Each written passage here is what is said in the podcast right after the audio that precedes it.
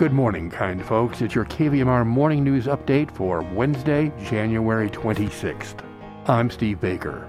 The man who was honored by a high school naming a new performance facility, the Don Baggett Theater, has left us. More on that in a moment, but first, regional weather. Nevada City, Grass Valley, today sunny, high near 62. Tonight, low 37. Tomorrow, 61 and sunny. This weekend, sun and the low 60s. And Sacramento today, some areas of frost ending about 9 a.m. this morning, otherwise sunny and 62. Overnight, low 36 with areas of frost after 5 a.m. Tomorrow, 60 and sunny. Truckee Tahoe today, sunny and a high of 48. Tonight, a low around 14 and patchy freezing fog after 1 a.m. And tomorrow, Thursday, 43 and sunny. Placerville, today, sunny and a high of 60. Angels Camp today, mainly sunny sky and a high of 63. Nevada County Public Health reporting 298 new confirmed COVID 19 cases yesterday out of 13,713 cases since the start of the pandemic. A new record high of 3,047 are active. 35 people are hospitalized, 6 in ICU. That according to YubaNet. Don Baggett, the Nevada Union High School teaching icon, fabled for his choral music classes for 36 years until a quarter century ago. Well, Don Baggett has passed away, KNCO Radio is reporting. And as many know, not long after his retirement, a new theater at Nevada Union was named in his honor. Baggett continued being an occasional substitute up until about two years ago at the school, according to District Superintendent Brett McFadden. Baggett's son, Rod Baggett, has been his dad's successor in choral instruction at the school, and his father was also well known for taking students on European concert tours.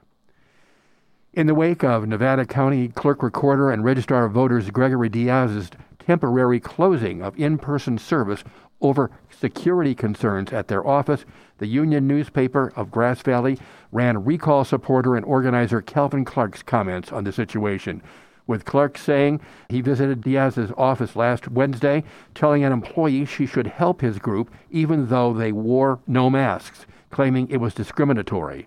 The employee then helped them. Clark says another group of recall supporters visited the office on Thursday. Clark wasn't there, but he said he saw a video of what happened. A new policy was in effect that Thursday. People had to ring a bell for service, he says. If they want to get behind their glass and wear double or triple masks, okay, Clark says.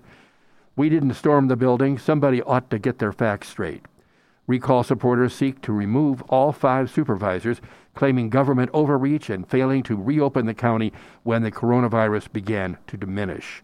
Diaz says his duty is to maintain a safe and healthy work environment free of harassment, intimidation, and threat of violence.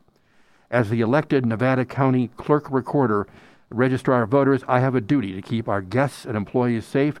Unfortunately, this means we must close our lobby to in person services temporarily until our office can safely conduct business. And this from the Sacramento Bee. After a decade as Sacramento Sheriff, Scott Jones is announcing that he'll run for California's new 3rd Congressional District. This is the second time Jones, a Republican, has set his sight on a seat in Congress. In 2016, he challenged incumbent Democrat Congressman Ami Bera for control of his Elk Grove centered district, losing by a margin of less than 3%. Now Jones is gearing up for another run, this time in the newly drawn 3rd District, which includes all of Placer County, as well as parts of Sacramento, Nevada, El Dorado, Plumas, Sierra, and Yuba counties. Assemblyman Kevin Kiley is among Jones' opponents in the Republican primary. And Nevada City appears to be ready to hire a new city manager. An employment agreement is on tonight's City Council agenda, with Mayor Duane Strawser telling KNCO Radio that Sean Grayson and his wife are returning to the town where they grew up. Grayson has a quarter century of experience in public service and management, most recently in the Southern California town of Rialto, where he was fire chief and interim city manager. And in local politics, Sue Hoek, 4th District Nevada County Supervisor and Chair of the Board of Supervisors, says she is seeking re election to the board in the June primary. Hoek was first elected in 2018. And another elected county official, Tina Vernon, is announcing she'll seek a fourth term as treasurer tax collector in the June election. Vernon was first elected to the office in 2010 and has served for 11 years so far. Pacific Gas and Electric has emerged from five years of criminal probation despite ongoing safety concerns. This from the San Francisco Chronicle. The federal judge who has scrutinized Pacific Gas and Electric operations through a crisis of wildfires sparked by power lines says he believes the utility should be split into two companies, one serving fire prone areas of its California service area and another serving the rest.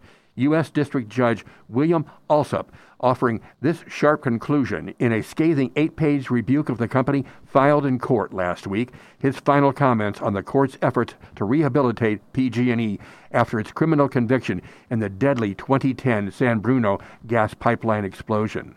Alsup saying while probation oversight has just ended, he does not believe PG&E has done enough to improve its safety, lamenting, as he says previously he has from the bench, his failure to ensure that the utility wouldn't start more disastrous wildfires.